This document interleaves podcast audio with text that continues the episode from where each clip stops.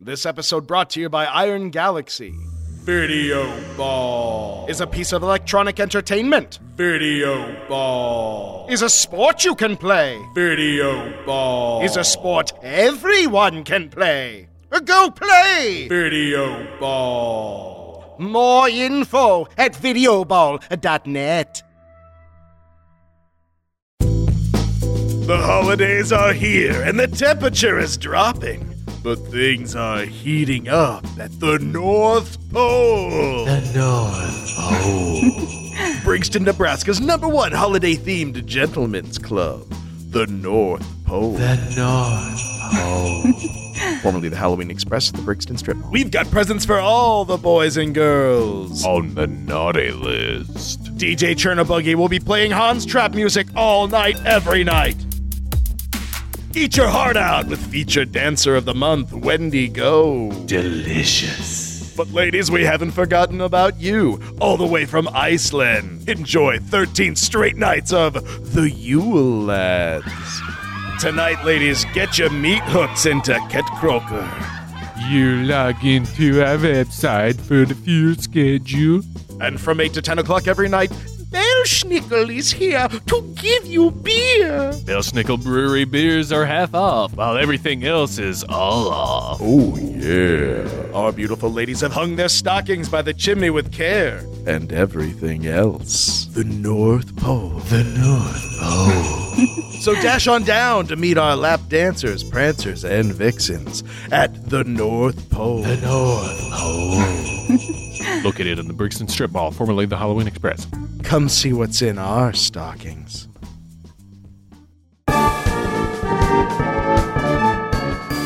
Hi, everybody. Hello! Welcome to Blurry Photos. Indeed. And by the way, I hope you had a great Xmas. Let's just get that out there. Let's just whip that out right away. You know what? You're hedging, you're hedging your bets, and I respect you for that because that has been the schedule till now. But Yeah. with any luck, we can get this out by Xmas. Well, then, then double down, everybody. Down, double downtown.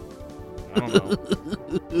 Yo! Welcome to Blurry Photos. I am David Flora. I am Dave Stecco. Hope you are uh, preparing or prepared properly Yeah. for Saturnalia Xmas, the longest night of the year.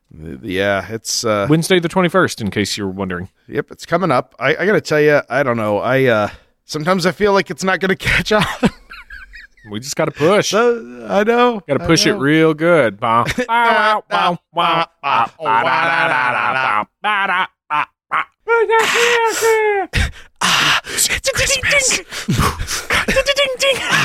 It's Christmas. it's Christmas. it's Christmas real good. yeah, you can just put the words you want. I hope you guys are having as much fun as we are. Well, we we definitely have a fun show lined up here for you. Yeah, this was we had a show lined up, and then uh, Flora called a brilliant audible, I called two audibles. Double audible, Audibles. doubles. I, yeah, yeah. I was like, here's the schedule. Nope. You know what? Too busy this week. Let's change it to this other thing. Hey, you know what's more interesting than that thing? Something that's even more research intensive. So, I, I love that. I love that somehow you're making like you doing a better job with the podcast sound like it's you being irresponsible. You're somehow twisting you having a high standard for the podcast into making it sound like you're fing it up. we try to make it easy on ourselves, especially if we have busy weeks or, you know, there's a lot of stuff going on uh, IRL. Yeah. But like, yeah, sometimes you got to hold yourself to a higher standard and not uh, go for the, the, the easy hit, even when you need to go for the easy. Even when you love the easy, there's no hit I like more than the easy hit. nobody, nobody does. So Yeah. we ratcheted up a little bit. In my mind, we did. I mean, I spent all day in front of the computer screen getting this last week's episode out and then moving straight onto this because, you know, holidays. That's right. It's the time of the year where people start traveling and we got to get uh, stuff done. Yeah, we gotta get we gotta get our shit legit. Ain't no quit. We're going straight into this one and and it's just I feel like once Thanksgiving hits, once the week of Thanksgiving hits, everything just kind of is a downhill sled ride Yeah, through the until the first week of January. I agree. and so there's there's lots of stuff going on and um, uh, we compacted our schedule we're getting this uh, done we got a live stream coming up you're you're going Oh. Away on on uh, vacazione and That's right. Going to Colorado. coming Like I do. straight back getting right back into recording uh, hitting up a bullstone and a live stream and boy right back at it Right? The shit don't quit. That's how it's legit. So the train rolls on, but uh, that's okay because uh, we're here Yeah. now and we're doing this, and you're listening to this now, and uh, we're right. all we're all part of a community, and and please uh, love each love each other. Wow, wow! You really, you really got a lot done with that one. This episode, it's going to be a fun one. Yeah. Uh, first of all, I've been drinking. Second of all, we're going to talk about Christmas monsters. Oh, Christmas monsters. Monsters of Christmas. Who would have thought they exist? But they do. How about some Christmas monsters, Dave? What'd you think of this? Oh man, I love this list. I love I love list. I love list. Our list. Uh, this is a list that anybody can find if you just—I mean, type in Christmas and list, and you, you it'll probably pop up. That's don't do that because that doesn't seem like the most yeah. that that actually won't work. But this same list of monsters shows up everywhere. I thought there might be a little more to this because I found found the list. Uh, actually, Annie sent me the list, and I was like, "Yeah, this this looks cool. Let's let's try this." And then it was that list over and over and over again. But you know what? Some cool stuff on the list, so uh, I'm cool with it. We got a got a lot of stuff, and I, I think we should jump in and, and stop bibble babbling. This is what happens when I drink. Yeah. Yeah, let's just do it. It'll it'll be a fun little episode because uh, we're gonna look at some of the darker figures associated with winter, Christmas, Yule, and the like, Dave, and the like. You'll love it. See what I did there? So we know Santa Claus, Jack Frost, Rudolph, even Krampus, Ever heard of our him? good good buddy. But uh, there are some figures of folklore that are as sinister or more so than his Krampness. Yeah, or just like uh, a weird regional equivalent. Yeah, Where like, yeah, or the where same somebody was thing. like, "Well, I want a Krampus, but boy, what you got going there is terrifying." Yeah, I saw I saw a hobo today. yeah. and he wasn't the devil, but uh, you know he was very pretty bad himself. Yes, uh, you know, it'll make him something. so today I was scared by a hobo, so I made the Yeah, so it's it's the Christmas hobo. So we'll take a look at all these uh, weird and wild ruffians from around the world, mostly Europe, including descriptions of them, the folklore behind them, and why you should hide your kids, hide your wives this winter. yeah. So get a fire started, lock the doors, kiss the dog, bar the windows, grab your nog or bourbon or whatever gets your Jim Joe flowing. Kick back and keep one eye open as we tell you about things that could kill you this winter. or just probably severely beat you. That's what most of them do. also, Flora, henceforth you owe me five dollars per Jim Joe. I don't $5. I don't I don't. Five dollars per Jim Joe. Scott Spawn who come. You if you get that, I get Jim Joe. I'm taking it. I made up both of them. You did, and I took one because you you, you discarded it. I picked it up. I loved it. I nursed it back to health. Now it can fly, but it doesn't want to leave because I'm its mother now. and you know what? I love it, Dave. I love it. Hashtag father's rights. It's mine now. Oh sh! Hashtag Lotto go around here, Savvy. Heard you the first time. Like, Winner to the king. oh man, boy, it's been a while since we've gotten down on on uh, even the slightest amount of Tombstone. But then That's- again, we haven't that's- really. Yeah, we, we only break Tombstone out when we get sad, when we when we get afraid that we made such a, a dark episode that we got to do something about it. We're not even there yet. I like that tombstones are parachute. right? Let's do this. Let's do this regionally. I know that the list is is just alphabetical, but I think it would make more sense to do it regionally. What do you think, Flora? Yeah, yeah. you son of a bitch, you had me. Uh, You got me. Um, well, I think we can start probably where all of this starts. He, yeah, We should yeah, start no- where no all the, there. the nightmares that children have start. like here's the thing though like it giveth and taketh away all of the best traditions and worst traditions all come from germany Germany. germany Deutschland Express, everyone. that's right He says as he moves the microphone. uh, so let's, um, kick, let's kick it off with how about some Knecht Ruprecht Knecht Ruprecht.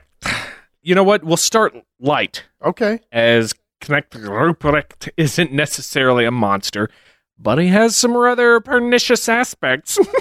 Per- pernicious. I, uh, sorry, Yeah. sorry, Dave. I'll keep the receipt on that word. He comes from the folklore of Bavaria, appearing in a play in 1668. He has some similarities to our buddy Krampus, being a companion to Saint Nicholas. And and get those shots ready, folks. yeah Get them ready. That's your freebie.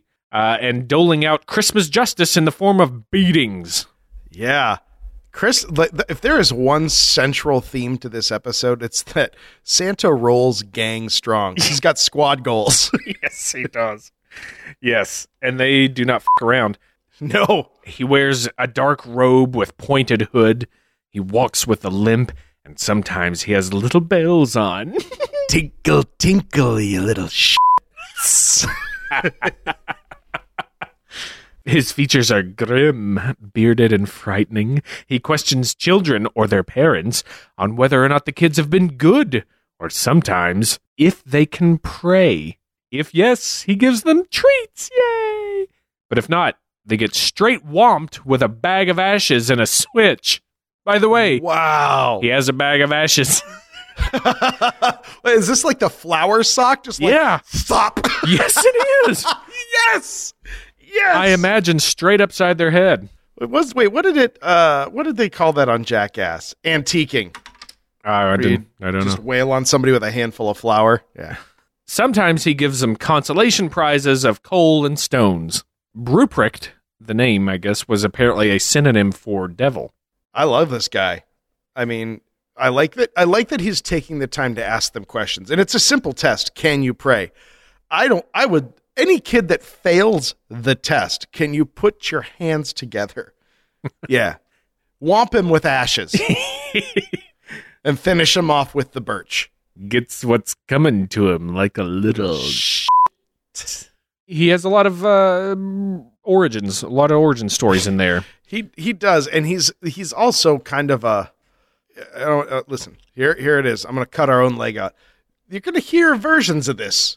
Like everyone's got a version of this guy, Yep. but Get- but they have some ready. really fun differences, and and that's that's what I really love the most. Yeah, I, I'm trying to think. uh, Like he he's got some versions where he is like Killer Croc, and and some where he's like Dick Grayson.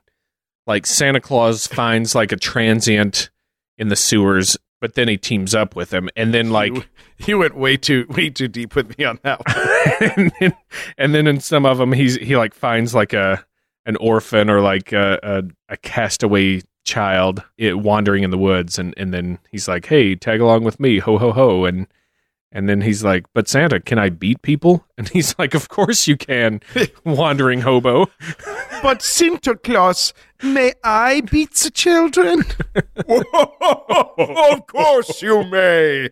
and don't forget this bag of ashes. now run, children, run! run before santa claus drive the hordes before me connect By the way, these ashes are from the rival gang members who crossed me. Let me hear the lamentations of their mothers. Oh. All right, that's Connect Rupert. Um, Dave, you want to take this next one? You like him. You know I do. And now, Belsnickel is here.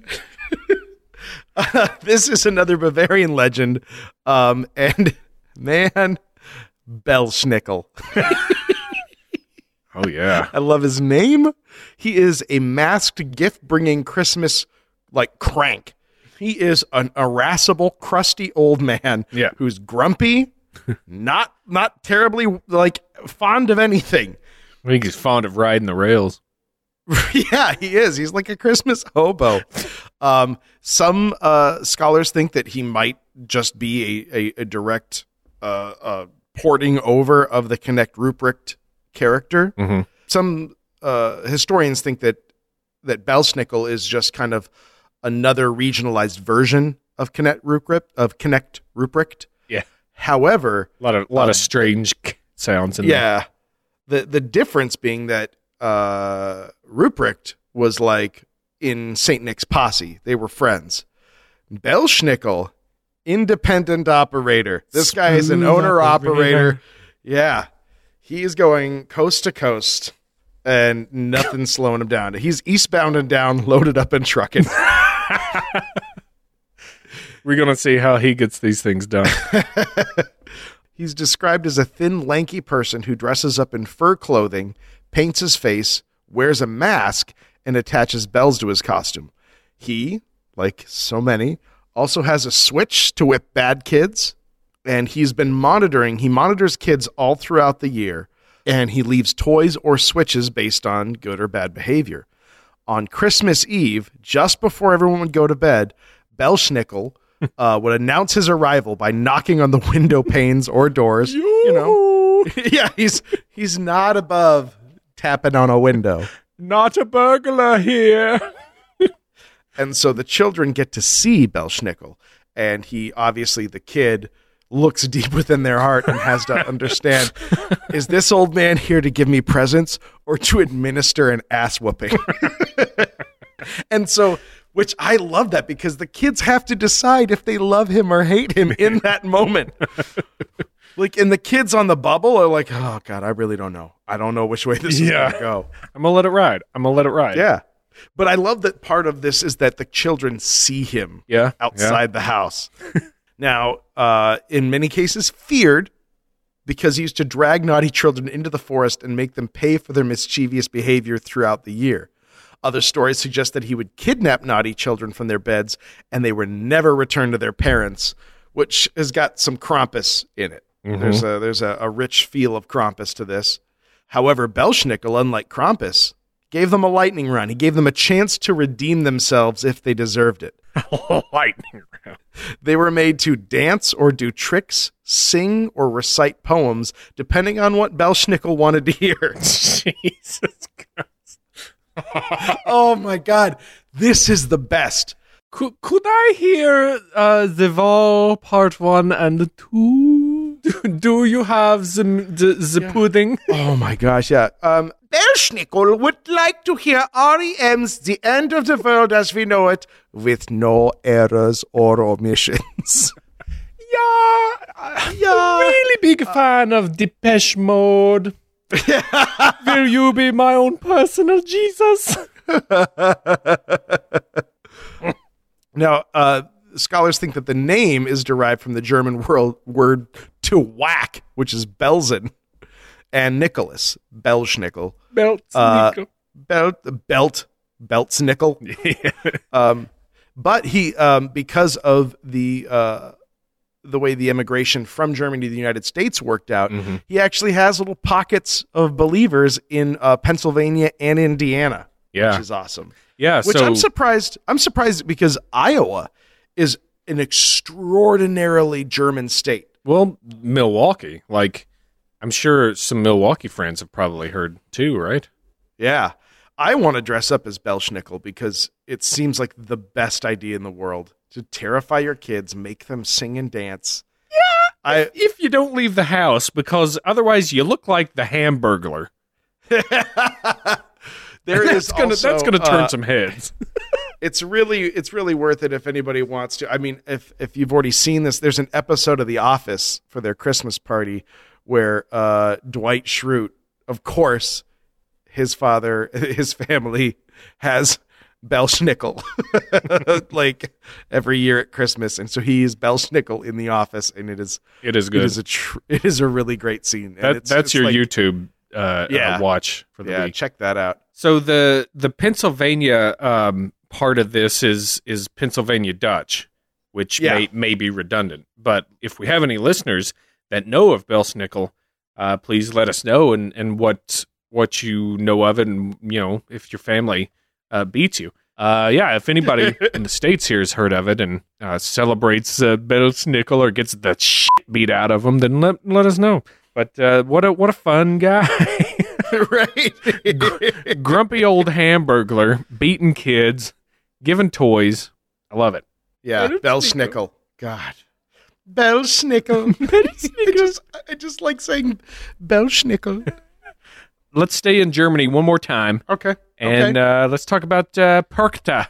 oh yeah. Now, this is uh, this this kind of branches out a little away from Germany, but it's it's uh, in in Alpine folklore, which is Yeah. uh, uh, s- uh, you know pretty southern German, um, and and then going into Austria, on into Switzerland, and yada yada. But uh, Perchta was a goddess of nature originally, appearing as either a young, beautiful woman or elderly and haggard, perhaps from Christianization of pagan traditions Ever heard of that happening?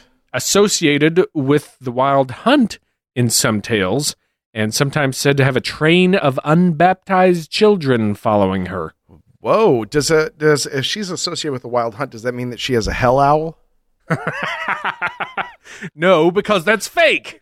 and I was I'm with Mark on that because I went along with it. I was like, wow, this is a really cool thing. right? So the latest Blastro podcast, Mark's guest, the- Grant. the- I- is it technically Ruba Britannia under the auspices of Blaster Oh, I, I guess I uh, is Yeah. it like is it like Bullstone, but yeah, yeah. I think Ruba Rue Britannia is its own animal that lives under the umbrella. Anyway, the latest on the, the Blastro podcast feed. Funny, funny stuff. Funny stuff, you. Yeah, it's really worth checking out. it's great. But uh, as her role changed from a young goddess who gave help to farmers and workers, uh, as that changed to be a crone or some kind of witch or something that won't fit with the patriarchy, her mo, her,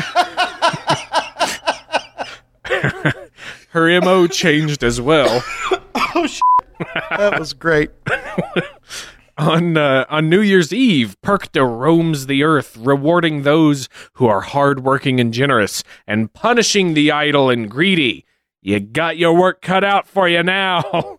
Uh, her punishment of choice involves slashing open your stomach so she may violently rip out your intestines, which are then replaced by straw, rocks, and garbage. Wow, she just made uh, Belsnickel look like a sissy ass. She sure did. Don't forget about the unbaptized children behind her. The tr- Oh God. the tradition of having goose for Christmas is sometimes linked to witches like Perchta, who is often depicted as having a goose foot, along with the belief that uh, goose fat enables witches to fly. Hmm. Little demon sidekicks called Stragala sometimes accompany her and help dole out punishments. Well, you know, goose grease is so expensive.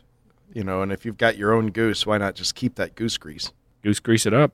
Save save yourself some money, and then you don't have to deal with the little stragula.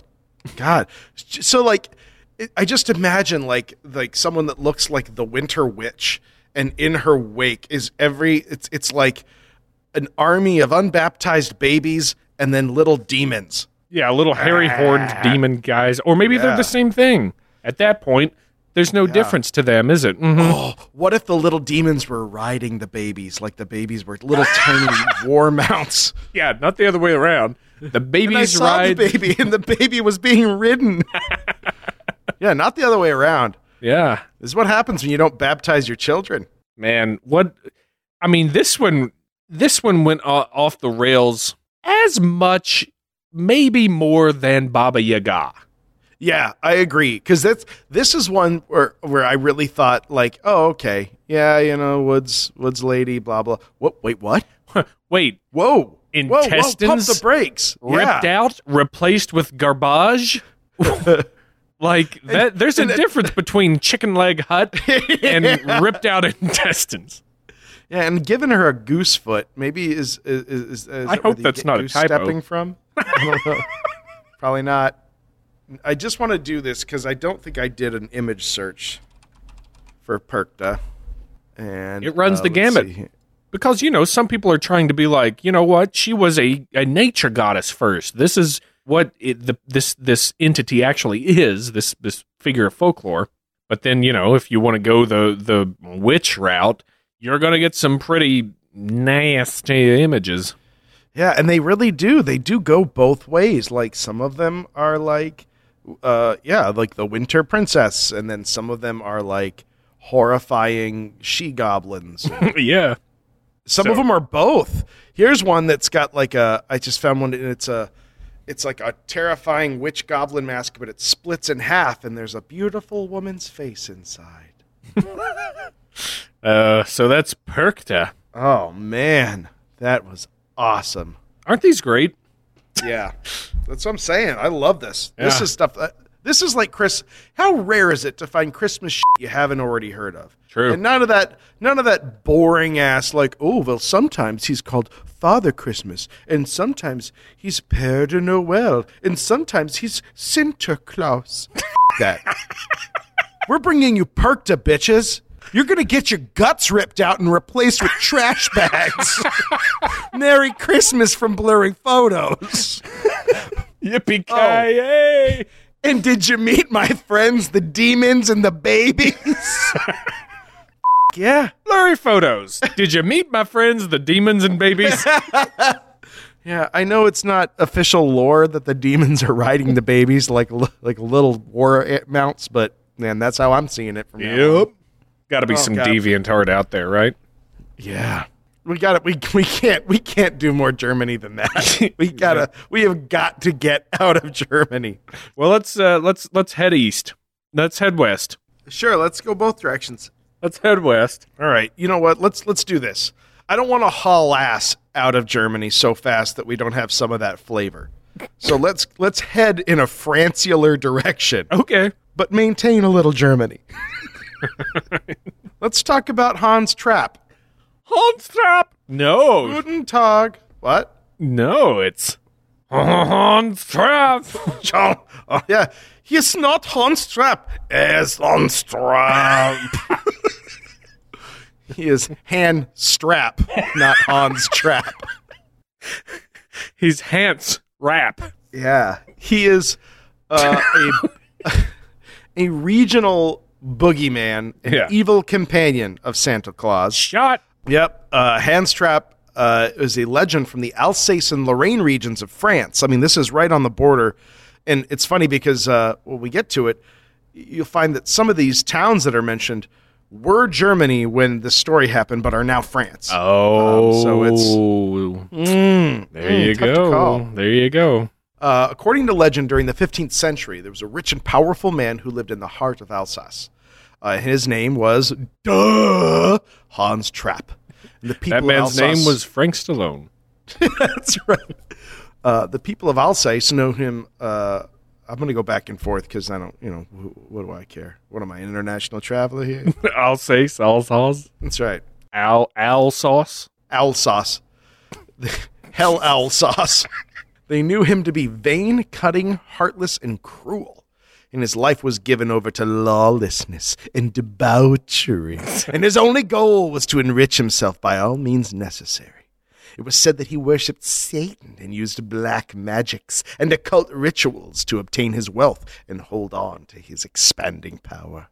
Everyone fled from him as if he was a wild beast. his money and land was then eventually confiscated by the church, and he was left penniless. They say he was forced into exile in the forest and isolated himself from the rest of society By the church. by the church. Uh, he found shelter on a mountain on the mountain of Giesberg in Bavaria, Germany, where he built himself a ramshackle shack made from sticks and snot and seaweed. Ramshackle Shack. Yeah. Uh, the solitude caused him to lose his mind, and he spent his days brooding and dreaming of revenge. Against the church. Yes, yes, against against the church, against the church. Dave's like playing babysitter right now. His anger and resentment were intensified, and he became more deeply devoted to his Lord and Master, Satan. Not the church! Not the church. Descending into madness, Hans Trapp began to dream of eating human flesh. the evil man was obsessed with a desire to bite into the flesh of a human arm, leg, or thigh. I recognize this. This is kind he, he likes dark meat. Mm-hmm. He roamed the countryside and disguised himself as a scarecrow by stuffing his ragged clothes with straw. Did that scarecrow just fart? Excuse me. so he spent his time just lounging around as a fake scarecrow until he found the perfect victim a young shepherd boy making his way through the area. And before that kid knew what the f- was going on, Hans sprung his trap. it's a Hans trap. Uh, so he stabbed the kid with a sharpened stick, then dragged him back to his hut, cut the boy up, and roasted him over a fire. Jeez. When he was ready to finally, he was like, uh, he was like Elliot Loudermilk in uh, Scrooge. All he wanted was like to eat a child the way Elliot just wanted to drink liquor, and no one was going to let it happen. So just before he shoves the first tender morsel of child flesh into his mouth, God done killed him with a bolt of lightning. Just was like, you know what? No, I'm taking you out the hard way. I mean, I'm using, I'm blowing my cooldown. so boom, God strikes him down uh, so that he could not uh, continue his abominous uh, actions and his uh, good old fashioned cannibalism. Abominous. Now, even uh, after God took him out of the equation hardcore, Hans Trapp remained a terrifying legend of the folklore of the Alsace and Lorraine regions. And even to this day, every Christmas, he goes from house to house, clad in his scarecrow disguise, scaring the life out of small children and drooling greedily over their tender flesh. Where is Le Batman? yeah. Yeah, It's no, he's out there the scarecrow. the first Tuesday of the month at three in the morning. There he is, drooling over kids. Uh, fun fact: the true story of this guy um, that he was given land by the German government or by a, a high official as a reward. But the thing is, the land may have belonged to an abbey of Benedictine monks, and it was placed into their into the protectorship of the German government, but never like given to them. Then you know, 30 some years later, the German government gives it to this guy. And then the, the monks are all pissed. The abbot of this monastery is yelling at Hans Trapp. He's like, hey, it was never yours. And Hans Trapp's like, well, kind of is now. Sorry, bro. So this antagonism goes further and further, and, it, and to the point where Hans Trapp finally dams up a river so that the monastery, which is relocated downriver, has no water. And then the abbot's like, "Why would you do that? You're a total d-hole. Give me back, give us back our water." And Hans Trapp's like, "You got it, bro." Oh, tears no. down, yeah, tears down the dam all at once, floods out everything. then finally, uh, the Pope was like, "Hey, Hans, I need you to come to my office. We need to talk about what's going on there." And Hans just wrote in, wrote in this letter was like, "Yeah, no, but I'm not a bad guy. Uh, but maybe some other people are bad people. Anyway, I gotta go." So he wouldn't answer the summons. They excommunicated him, and I think that's where this, you know, that's where this happens. You know, who who are more people getting to talk to? The the guys who are running the church in an area, or the the landed aristocrat in his castle? And he had a castle on the mountain. That's where that the, the ramshackle shack thing was. He had two castles, and one of them was on that mountain. And so I just I think that was really cool little piece of history about how what bec what started out as just a very direct land dispute and really the German government trying to foisting a problem off onto poor Hans. He didn't realize he was getting like a lemon of a land deal. Wow. Yeah. So this is another one where the church was like, F- you, buddy. Yeah, yeah. You f- with us, we f- with you. Now you eat children Yeah. forever. Why is that their go to?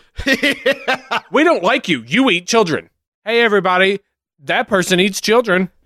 They didn't have Nazis back then. You know how like now, every whenever somebody disagrees with someone, they're like, "Well, you're a Nazi." They didn't have Nazis yet, so they're like, "You eat children," Well, these days it's true. right? Oh man. Well, that's cool. yeah, Help me with the pronunciation of this next one. We've got Père Fotard, fouettard, Fouettard, fouettard, Way. fouettard. Imagine because fouettard is to whip. Imagine the sound of a whip. Fouet, Fouettard. fouettard. Yeah. Okay. Père Fouettard, yet another bad guy with Saint Nicholas drink, Saint Drinkulus. At this point, Glug glug glug. Père Fouettard is a is described as a man with a sinister face who is dressed Ew. in dark robes with unruly hair and a long beard. Ew, stop it. It's Greg Bach. Oh. GregBach.com. Greg Greg's Greg does not have unruly hair. He's a barber now. Yeah, exactly. He has the most ruled hair. He rules his hair in an iron fist. Yeah. And in that iron fist is some scissors Yep. or a comb, depending on which fist. He visits the households with a whip, large stick, or bundle of switches drink. Mm-hmm. There are other versions of the character with him wearing a wicker backpack in which, um, people children- can yeah children Yeah. can be placed and kept and carried away. That sounds pretty damned familiar. Yeah, I think somebody got this thing off the Xerox machine. Right? Some versions portray him as someone who carries a huge bundle of sticks on his back, and his face is often darkened to varying degrees due to the fact that his face is born out of a burned effigy. So it's like a, a walking wicker man. Yeah. Here comes the Wicker Man. The name means whipping father, though there are plenty of legends and stories associated with Le Père Fouettard. The most popular one is that of an innkeeper or a butcher who captured three wealthy boys who were on their way to the religious boarding school. With the help of his wife, he robs the kids and kills them. St. Nicholas, who discovers the crime, resurrects the children. He's got that power. no wonder he's a saint. Seeing this, Père Fouettard repents in the decision and becomes the assistant of St. Drinkulus, offering to show gratitude wherever required. Now, some versions of the story say that St. Nicholas prompted him to be his assistant as a punishment for his crimes. be my assistant and go beat children. it's a punishment. Don't forget. There's another story which uh, is associated with Père Fouettard. During the siege of Metz in 1552, people burned the effigy of King Charles Quint and dragged him through the city. In the meantime, a group of tanners created a grotesque character who punishes the children. What children? After the liberation of Metz, the character which was created by the tanners and the burned effigy of Charles Quint got incorporated into a character known as Le Père Fouettard. Somehow, the events that surrounded the city and the burning of the effigy coincided with the passing of St. Nicholas, and hence he became the bad counterpart of St. Nicholas. Wow. It's like a fucking uh, a stone soup yeah. uh, uh, of the guy. just, just get them in there. yeah, whatever, whatever you have in town, folks. Yep. Add it in. Throw it in there. Yep, Père Fouettard. It's glorious. Oh man. Well, how about um, not quite so Frenchular? Let's go to let's. How about some Slavic folklore? Head back east. Yep.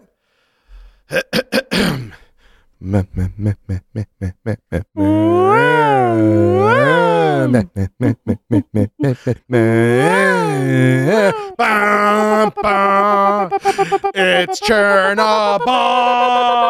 That's right. It's Chernobog. Merry, Merry, Merry Christmas, Merry, Merry, Merry Christmas. okay, that's enough. That was too much already.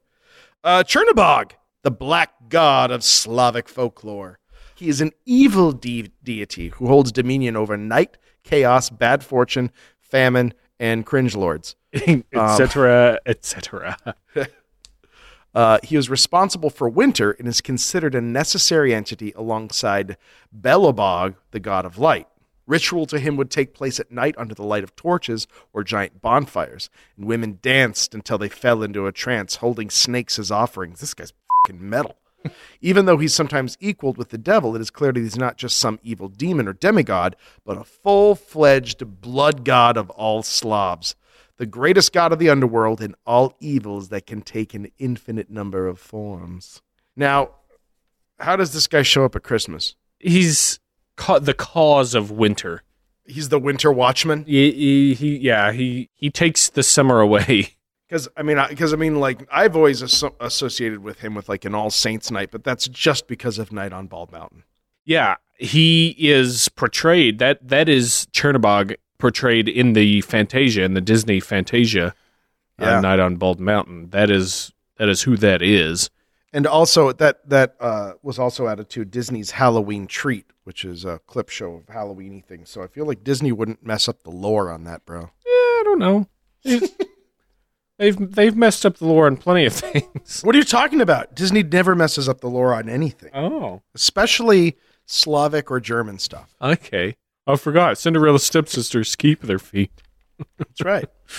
Yeah, I mean this one this one just kind of threw it in there because it, it is so metal. But like since he is the cause of winter, you you just from what I read, you don't want to fuck with him. right? Never f- with him. The lore is a little uh, spotty on him, but it can pretty much be agreed upon that he's uh, the number one bad guy stunner. Let's go north. Uh, okay, yeah, I'm. We just threw him in there, just for fun. Let's get into the kings of the Winter Wonderlands, Scandinavia. Yes, these guys know how to winter. Let us talk about the Tomten. Yes. Resembling a gnome, the Tomten is a creature believed to be the corporeal manifestation of the soul of the household.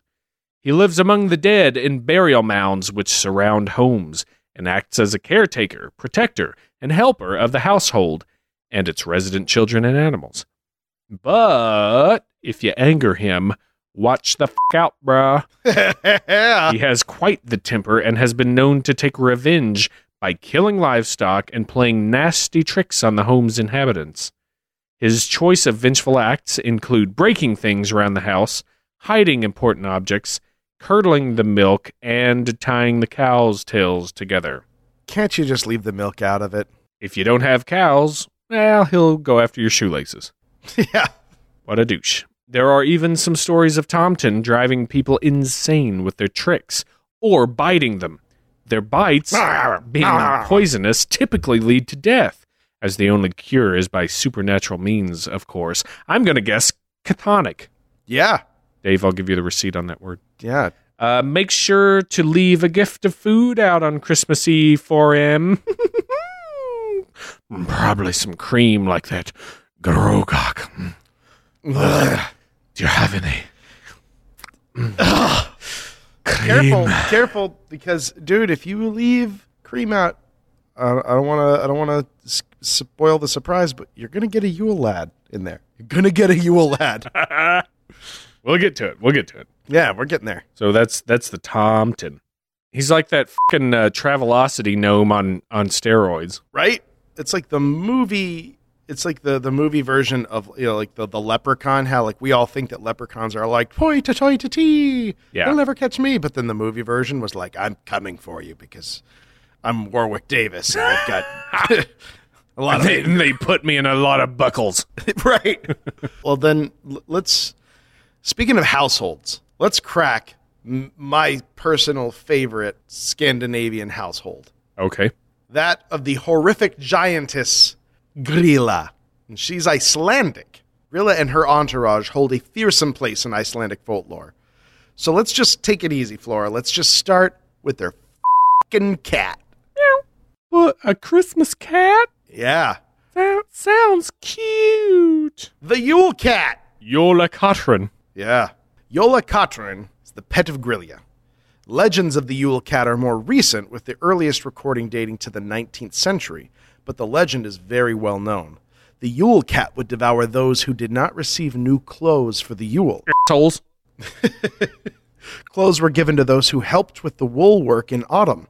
Those who did not assist were considered lazy, and their penance was that the was the threat of the Yule cat coming and eating them whole. Some alternatives of this tale are less brutal, with the cat only stealing the food from those who were too lazy to help. So you, those people just starve to death. but there is, Flora, a perm that describes the process. By Johann úr Kötlum. Yeah. You all know the Yule Cat, and that cat was huge indeed. People didn't know where he came from or where he went. He opened his glaring eyes wide, the two of them glowing bright. It took a really brave man to look straight into them. His whiskers sharp as bristles, his back arched up high, and the claws of his hairy paws were a terrible sight. he gave a wave of his strong tail. He jumped and he clawed and he hissed, sometimes up in the valley, sometimes down by the shore. He roamed at large, hungry and evil in the freezing Yule snow. In every home, people shuddered at his name. If one heard a pitiful something evil would happen soon. Everybody knew he hunted men, but didn't care for mice. He picked on the very poor that no new garments got for Yule, who toiled and lived in dire need. From them he took in one fell swoop their whole Yule dinner, always eating it himself if he possibly could.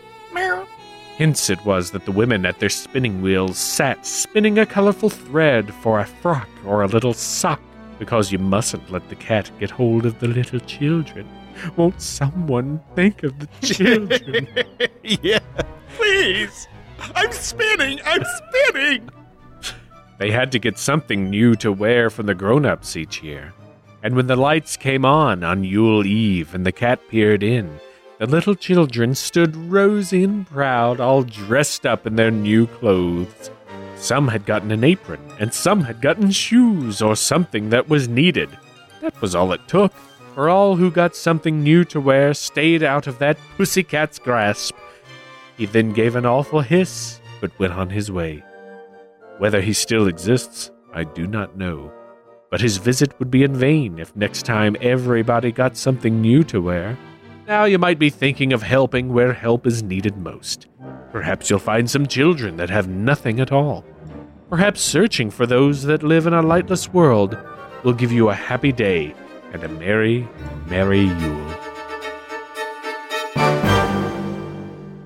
So the poem was translated. It doesn't rhyme, but probably Ah. does in Icelandic. Well, you know, you, you can't win them all. yeah, but if you think if you think Gryla just has a cat and that's enough to make her like the queen badass of, of Iceland, you, you're wrong. You're wrong and you're dumb. You should feel bad. You should get whipped with birch. Is what you should do. Get beat by a hobo. Yeah. You're to get beat by a homeless man covered in furs. You're going to get burstickled so hard. Drink. No, what about this, Flora? This is my favorite part. the 13 children of Gryla are 13 Icelandic trolls known as the Yule Lads. This is like like from back in the day when like street gangs had terrible names like we're the Yancey Street Boys. Yeah, yeah. The uh, the the dead rabbits. Yeah. so the Yule lads are 13 trolls. Um, and they each, kind of like the uh, seven little dwarves, they have a name and a distinct personality. They have a thing that they're into. And they are known uh, to cause tris- uh, Christmas time trouble, specifically for the 13 days leading up to Christmas. Uh, they are glorious. They are used to uh, scare children, make sure they don't do anything wrong. And in some versions of it, they can bring gifts to the good children. In some versions, they just vex the household for 13 days because they're just dicks. And uh, let's let's break it down real quick. The the 13 stages of Icelandic Christmas grief.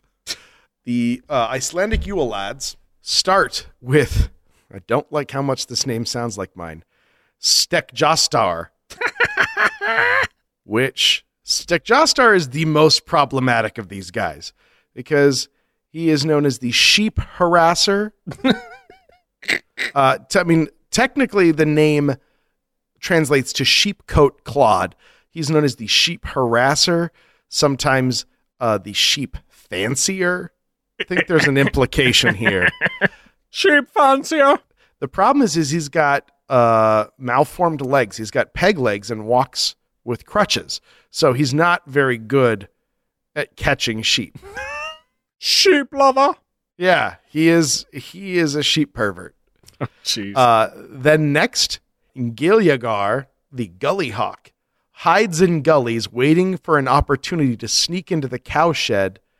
And in this version, steal milk. In one of the versions, he just likes to lick the foam off the top of the milk pail.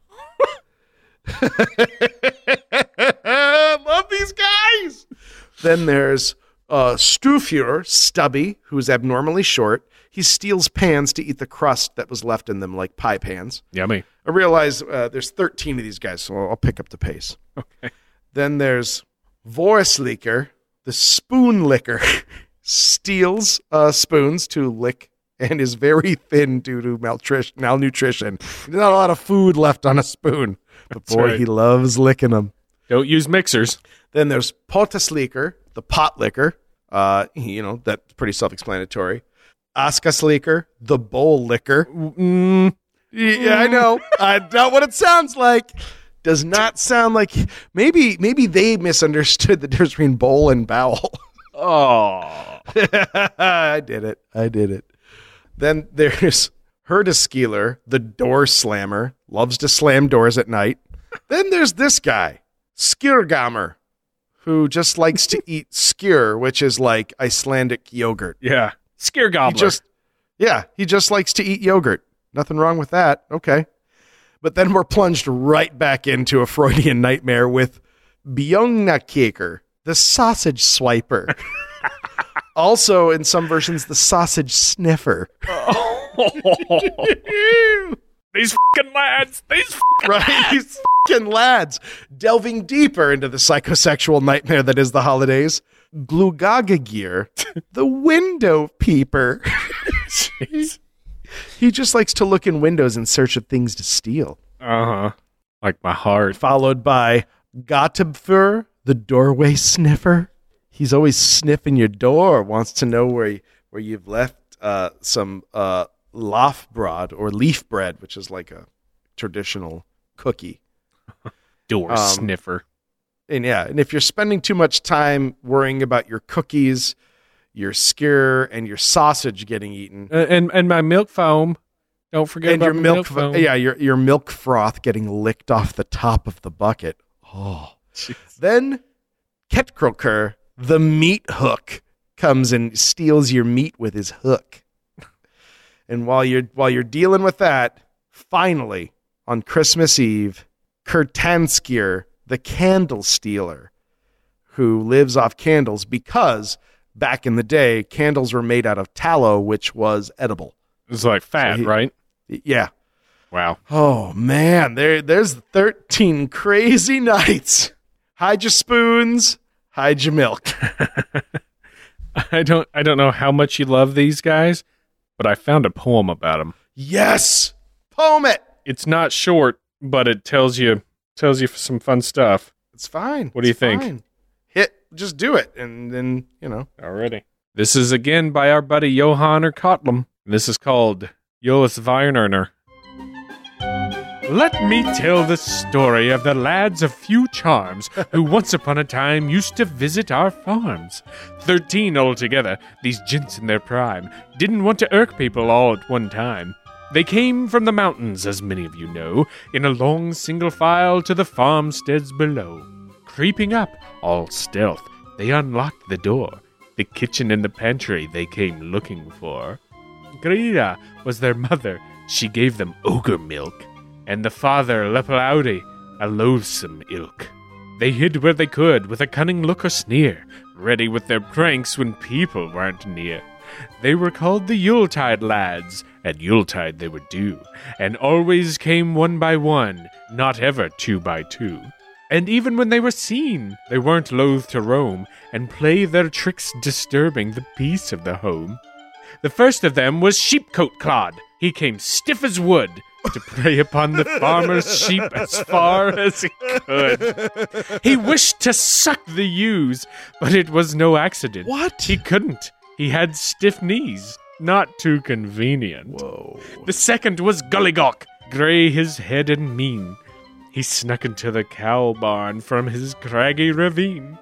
Hiding in the stalls, he would steal the milk, while the milkmaid gave the cowherd a meaningful smile.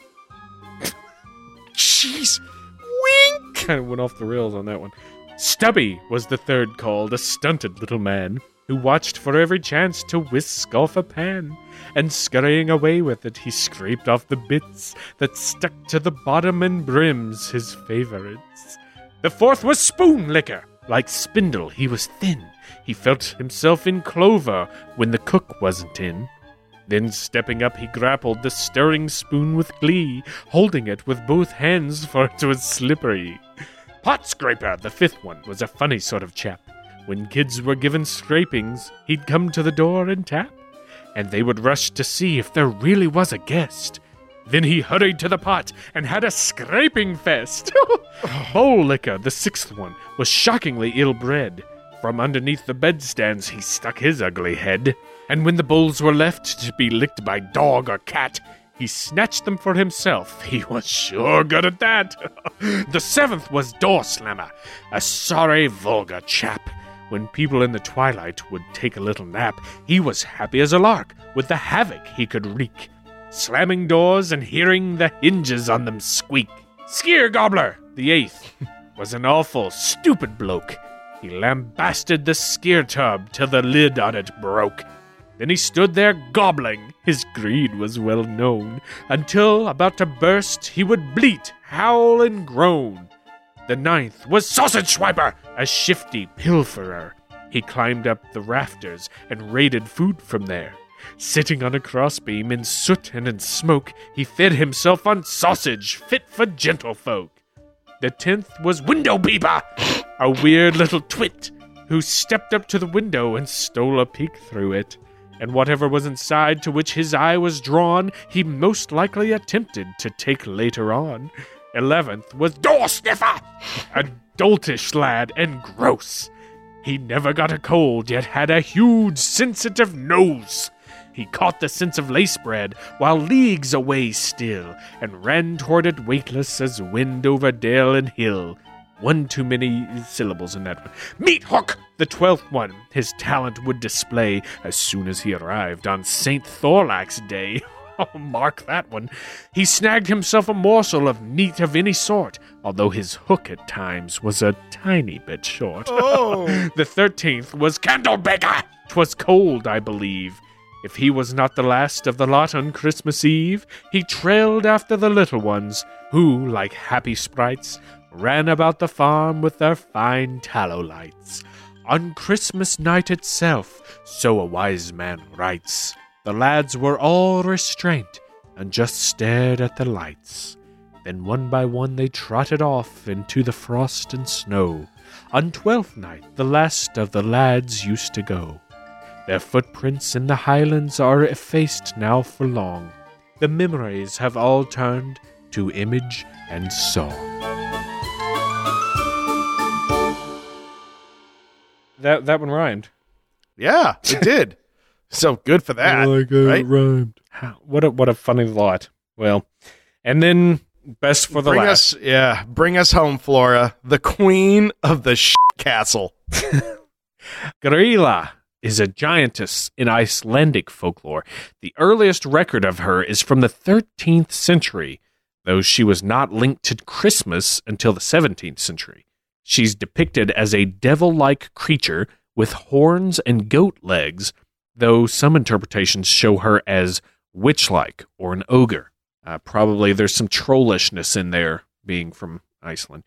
Regardless of this, Gryla has always lived in the Icelandic mountains and feasted on children and newborns.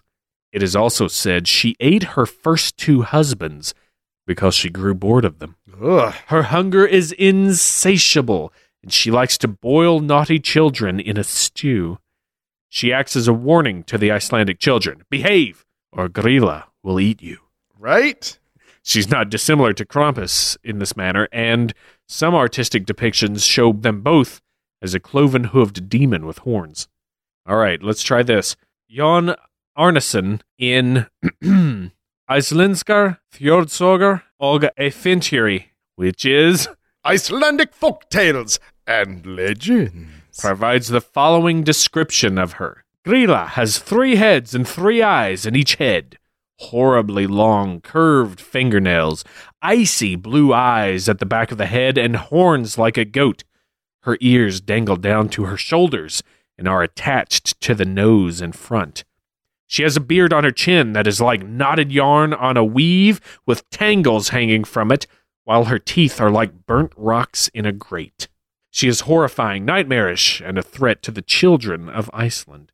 Worse than that, she is a mother to over 20 children, 13 of which we just told you about. Right. God, what what are the other seven doing? Right. Uh, one of them's a writer. Uh, one of them actually, he's he's a, a, a town sheriff. Uh, one of them, the two of them work on a fishing boat. Um, you know, really, they try to to leave the Gryla out of their lives. They just, Yeah. One of one of them is working on his uh, degree in computer programming. Yeah. uh, one of them's in jail. Uh, Yeah. Tax fraud, actually. Yeah. He was an accountant. And uh, the last one really keeps to himself. I don't know what he's up to Yeah, these days. yeah. No one knows. Yeah. I heard he moved to Germany. She's the archetypal monstrous mother, acting without any sense of maternal care when she steals the human children. Some folk songs claim she is dead, but there is a proviso to this claim. She may return if the number of naughty children increases. Even in death, she's used as a means to convince the children to behave well.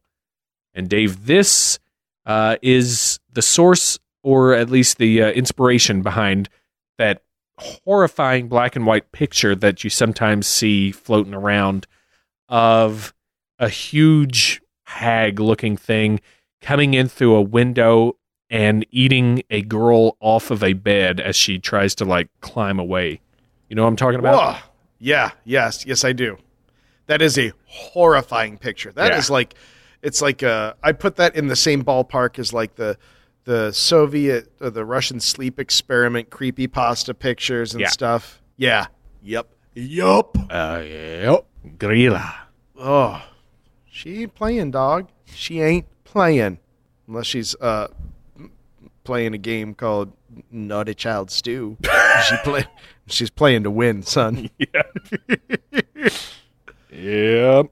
Oh, there you go, man. That's it. Honorable mention to the Grither. Yeah. Oh, yeah. The Grither. That is a great made up thing. And Flora sent me a text about it, and I was like, the Grither. And I made up a, a totally separate creature. In my mind, the Grither is a tiny little, like, filth creature that lives in, in darkened theaters. And it tr- it tries to tries to unzip your pants and touch your junk. Oh. And if you th- if you thwart it, it shoves stale popcorn and old candy and chewed gum in your crack from behind. It gets up in the seat and the grither, the grither. Gross. and what's what's funny is clairvoyant Katie actually posted a video about this thing on the fan page, I believe, just last week. But it's it's it's a little made up thing from uh, Tales from the Dark Side. I guess the the show I had Yeah. never seen that, but um, it's it's a pretty disturbing little little thing to watch if if you uh, head over to the fan page and scroll down on the posts and try to find that or Well, you know, grither's gonna grith. That's what they do, man. They grith Every- hard. Every day they're grithering. they grith hard in the paint. Gritha is a boy's name. I love that. Well, that'll do us uh, for Yeah. Christmas monsters in a Oh. dirty hobo uh, like switch having children eating nutshell. Exactly. How fun! Yeah, that's badass. What what a fun load of shit. Ex- exactly. oh, I love that. You know, the only other thing that can keep the Yule lads away from your house, getting your cream licked, is to sprinkle a barrier around your home. A made of pun. You're going first. oh, am I? Okay, that's fine. That's fine. There's a uh, a new. Uh, it's like the must-have gift. Furbies? it's Furbies. Will them tickle them elbows? No, it's the new. It's the must-have gift in Germany. It's a household appliance that. Uh, what it is is it's actually the hollowed-out torso of a human, but you can actually um, make really delicious coffee out of it, and um, everyone's trying to get their their hands on a percolator. Yep. Coffee Yeah. that, that tastes like unbaptized baby. I've I've got a theme this episode. oh, I've good, got I've got fun restaurants to visit. sweet. Well, here's a place where you can get actual baby back ribs, Dave. Oh God. It's Oh jeez. Chili's Bar and Grilla. That's really good. that is that is really good. You know, my my theme is going to be uh, the the hot hot what's hot and what's not. 2016 German Christmas list. Uh, number one toy for kids is a um, it's a new take on a familiar game where um, uh, kids have uh, black and red checkers and they drop them into a frame, and if you get four in a row, then a uh, a bearded man wearing a robe just flies out of the closet and beats the crap out of the losers. It's Connect Four Ruprecht. Connect four brick. nice. All right, to uh, to end out my my restaurant theme. There's a place to get your intestines beaten, leaving little gifts throughout the year. It's Taco Bell's nickel. yeah.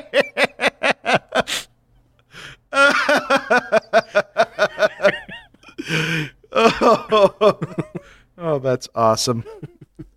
Oh, them's puns. Them's glorious puns. Puns are. Oh man. Well, uh, the only thing that uh, that beats us harder than a Belsnickel's whip, listener mail.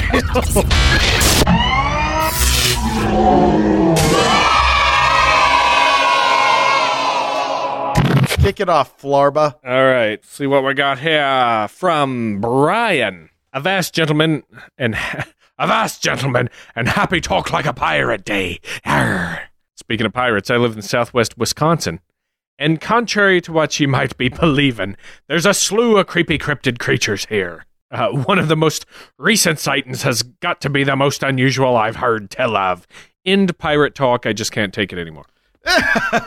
The story goes that late one night, as a young couple was enjoying the mosquito infested marshy riverside one sweltering September night, they happened upon a strange humanoid creature having a beer and muttering to himself about the Packers. They described it as humanoid with an elongated midsection. It was startled by the couple and immediately ran into the river until it was up to its waist. Then it began to propel itself with hands they could only describe as oar like.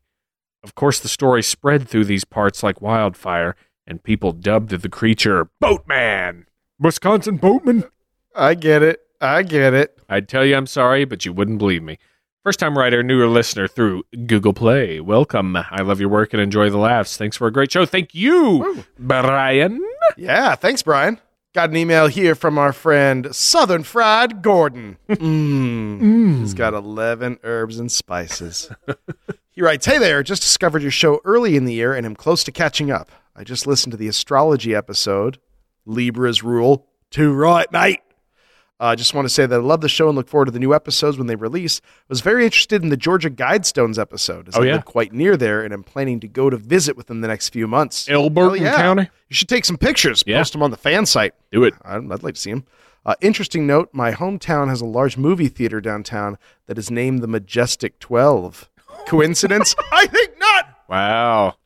Now, does the same number of people that go into the theaters that equal the number of people that come out? and before he goes, ahem, a pun. In the 1980s and 90s, there's a group of professional photographers that was very much against big photo and its liberal agenda. so they took to developing their own photographs at home. These folks had religious figures that they would turn to for success in their business. They were called the Darkroom Saints. One such uh, one, one example of such is the patron saint of photographs of automobiles, as well as the baby pictures for teenage mothers. John Minolta. as time progressed, however, Big Photo decided to become involved in this as well and began to monetize the practice, which led to the decline in popularity as more and more of the saints became canonized. Oh. Oh. Can we get some Polaroid in there? That's right. Uh, don't stop what you're doing, and thanks for the info and humor. Thanks, Southern Fried Gordon. yeah, great. Uh, yeah. I, They, got, they came down with a bad case of Polaroids. I was gonna say I thought he was jacked up on Polaroids. Oh. Polaroided out. This one's coming to us from Jake. Hello, Jake. He says, Hey, David, David. Hello. I've been listening for a little bit and finally finished the entire back catalog. Woo! Whoa. I also just got my t shirt from you guys and shall wear it as much as possible for all the non blurrievers to see. That's well badass. done, sir. Do you know I uh, I have a daydream that someday I'll be you know at an airport or just walking around and I'll see someone wearing a blurry photos T-shirt and I will run up and tackle them in the most loving way possible. You know, listener Gretchen got me one day. 'cause That's right. Was- she got you. it was oh man what an what an emotional roller coaster i went on i was at a farmer's market like picking out green beans or something and i hear oh my gosh are you david flora from the blurry photos podcast and i'm like taking off my sunglasses like yes i and she was like it's me you dipshit gretchen because it, it's gretchen that dave and i know irl and i'm like oh You thought she was famous. I thought I was famous for a minute. she got me good. That's what she does. That's what Gretchen does. Gretchen Gretchen gets you good. Gretchen gets you good. Like a Gryla. Gretchen Gryla. he says, J- Jake says, I really dig the logo. I don't have any puns because I'm not cool enough to think of any, but I love all of yours. They have me giggling at work, uh, leaving my coworkers to think I'm crazy. That's what we do. He throws us a suggestion and Yeah. keep up the amazing work, guys. You really inspire me to visit my local creepy places and take tons of photos. That's awesome. Thank you, Jake. Yeah. And if you take photos, post them on the fan site. Hell yeah. We want to see those. Thank you, Jake. Uh, got an email from Pandy Lynn. Hello, Pandy. Pandy Lynn. Uh, Pandy Lynn writes, I've been listening to the podcast on YouTube for the, for the past week. And I wanted to thank you both for doing the ghost taxonomy. I've been working on a novel for the past year and couldn't figure out figure out a way to introduce the events I wanted until you guys went over the different ghosts. Needless to say, I'm grateful, but there's not going to be a haint unless it's Stecco. Make it so. Yeah, I'm into that. Uh, also, word of warning to new listeners do not eat or drink while listening to the podcast. They are choking hazards if you're unprepared. Keep up the awesome work. Loving uh, the flora, the Stecco and Flora. Pandy Lynn. Thank you, Well, Pandy thank Lynn. you. Yeah, And, and, and I'm thanks I'm for glad- listening on YouTube. Yeah, I'm glad. I'm glad you're an actual YouTube listener that Right? uh, appreciates it. We, se- we seem seems to be the opposite. I don't know. Yeah. Let's see. Got one here from Patricia. Patricia says, uh, I seem to be having a problem accessing your earlier episodes. I've downloaded three different podcast apps, cannot seem to make it to an episode earlier than the King Arthur episode. Probably more than that now. But Yeah. uh, is there a reason for this? Yes, there is. Um, we, we have a bottleneck uh, of the amount of episodes that we can put out. It's something that our RSS feeder limits. So, Yeah. Imagine iTunes to be a very full nightclub with a one in, one out policy. So every time Yeah. we shove an episode in the front end, one falls out the back end. Yes, that's exactly uh, how it's working right now. But I am taking steps to uh, remedy that and and create more possibilities to access old episodes. Uh, Yeah. Hopefully that'll be done by the new year. I've got. I think I'll have some time coming up because I'm going to be dog sitting at, at some point. So I'm, Yeah, I'm- we're, we're be working, on a it. on a feverish plan to make that to make the the archive far more accessible and easier, especially for phone and Yeah, and uh, iPod usage and stuff. yeah. So I say There you go, Patricia. anyone on Earth listens on an iPod anymore. I don't think anybody does. I don't know. everybody knows what you mean. Yeah, yeah. Thank you, Patricia. And finally, we got uh, an email from Viscount Chocula. uh, Viscount writes, David and Dave, top billing to Oh. you, Flora, tip of the hat. Oh, You may remember I emailed you a few weeks ago expressing my temporarily displaced disappointment at the lack of King Arthur guy, which you were 100% right. Well, I've been continuing my death march through the blurry photos archives, which is exactly how I would describe it, uh, at least those currently available on iTunes.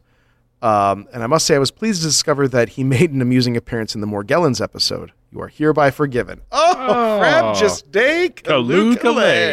Um, that being said, I must admit to being a little put out. I was hoping to, I was hoping to make my edicts of disappointment a regular, if amusingly vexing occurrence. but you guys don't leave me much to complain about. Yeah, yeah. In fact, I think Eat your it. Morgellons, I think your Morgellons episode was quite well done. I appreciate how you treated the subject with respect to the victims who are suffering, regardless of what they perceive to be the cause. Well, thank Um, you. Yeah, that's awfully nice of you. Viscount Chocula then goes on to tell a really interesting story. Viscount Chocula is a, a, a judge who is responsible, among other things, for conducting probable cause hearings to decide whether or not to issue uh, arrest warrants or things like that.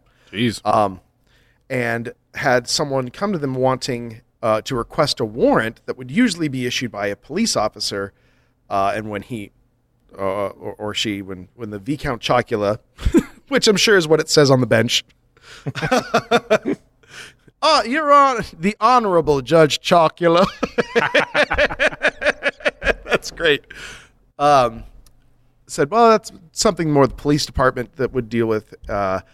This person actually expressed a lot. They were very uh, saddened by that because they claimed to be the victim of gang stalking, in that they were under constant su- surveillance by a group of shadowy people, sometimes considered to be the government or gangs or things like that. Um, functionally, it's a form of paranoia and and this person had this problem and was seeking to remedy it through legal means. Um, much like you know when we were talking about uh, people with Morgellons are seeking a, a a medical solution to what I think is ultimately a psychological problem. So very similar. Um, and I've actually run across this myself uh, in my old job.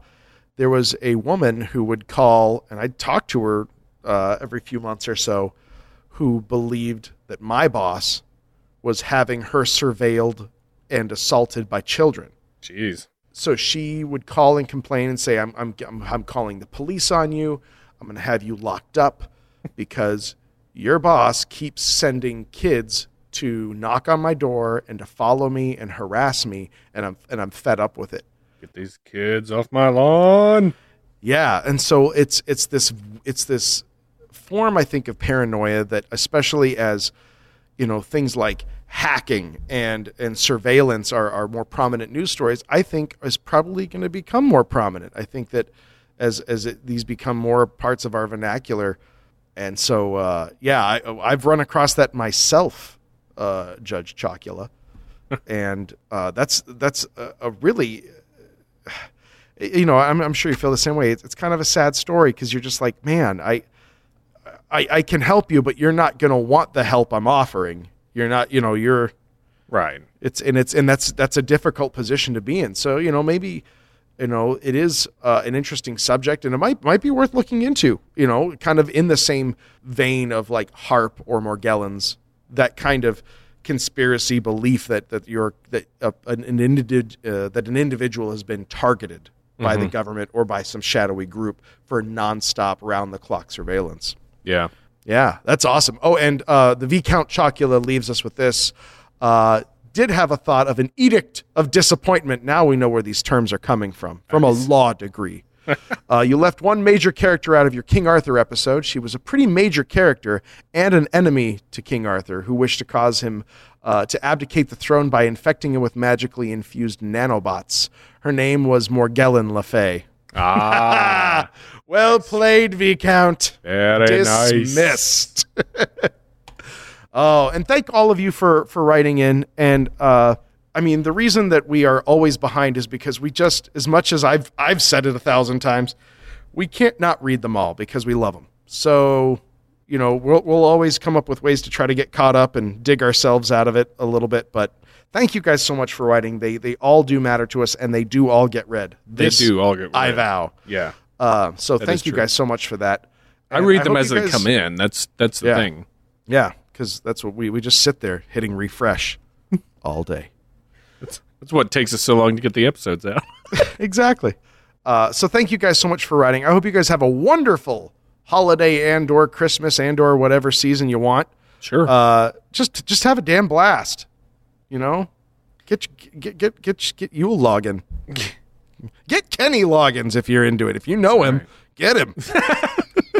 If you don't know him, stalk him. yeah. Uh, yeah, we got we got one more episode coming out in the year. That's Bullstone for December, Yep. and uh, yeah, then we're we're kind of. Um, I mean, we we still, uh, you know, because our season starts in March, so Yeah. we we've got a couple more months worth of stuff, and don't forget that um, we're gonna live stream getting hammered before recording the drinking episode, which is the start of season six. That will be in March before St. Patrick's Day, probably The week in, before, in, in the week before. So and so, in order to join that and and watch us and and interact with us, because we take questions and we act like big uh, jack jackhurses.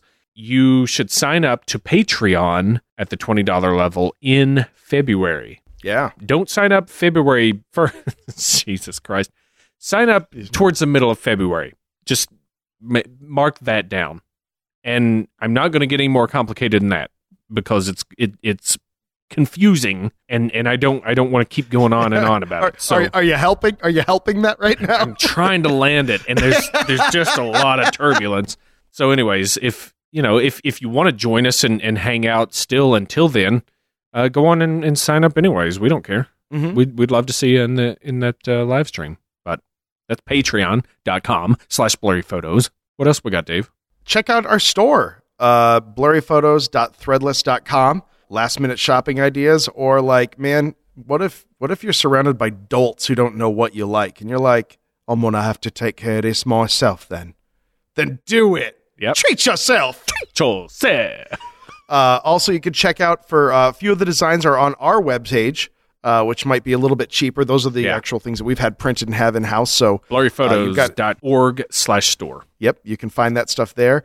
Uh, get yourself a free audiobook. It's the holidays. Maybe you got to do a lot of traveling. Maybe you got a lot of people you got to drown out.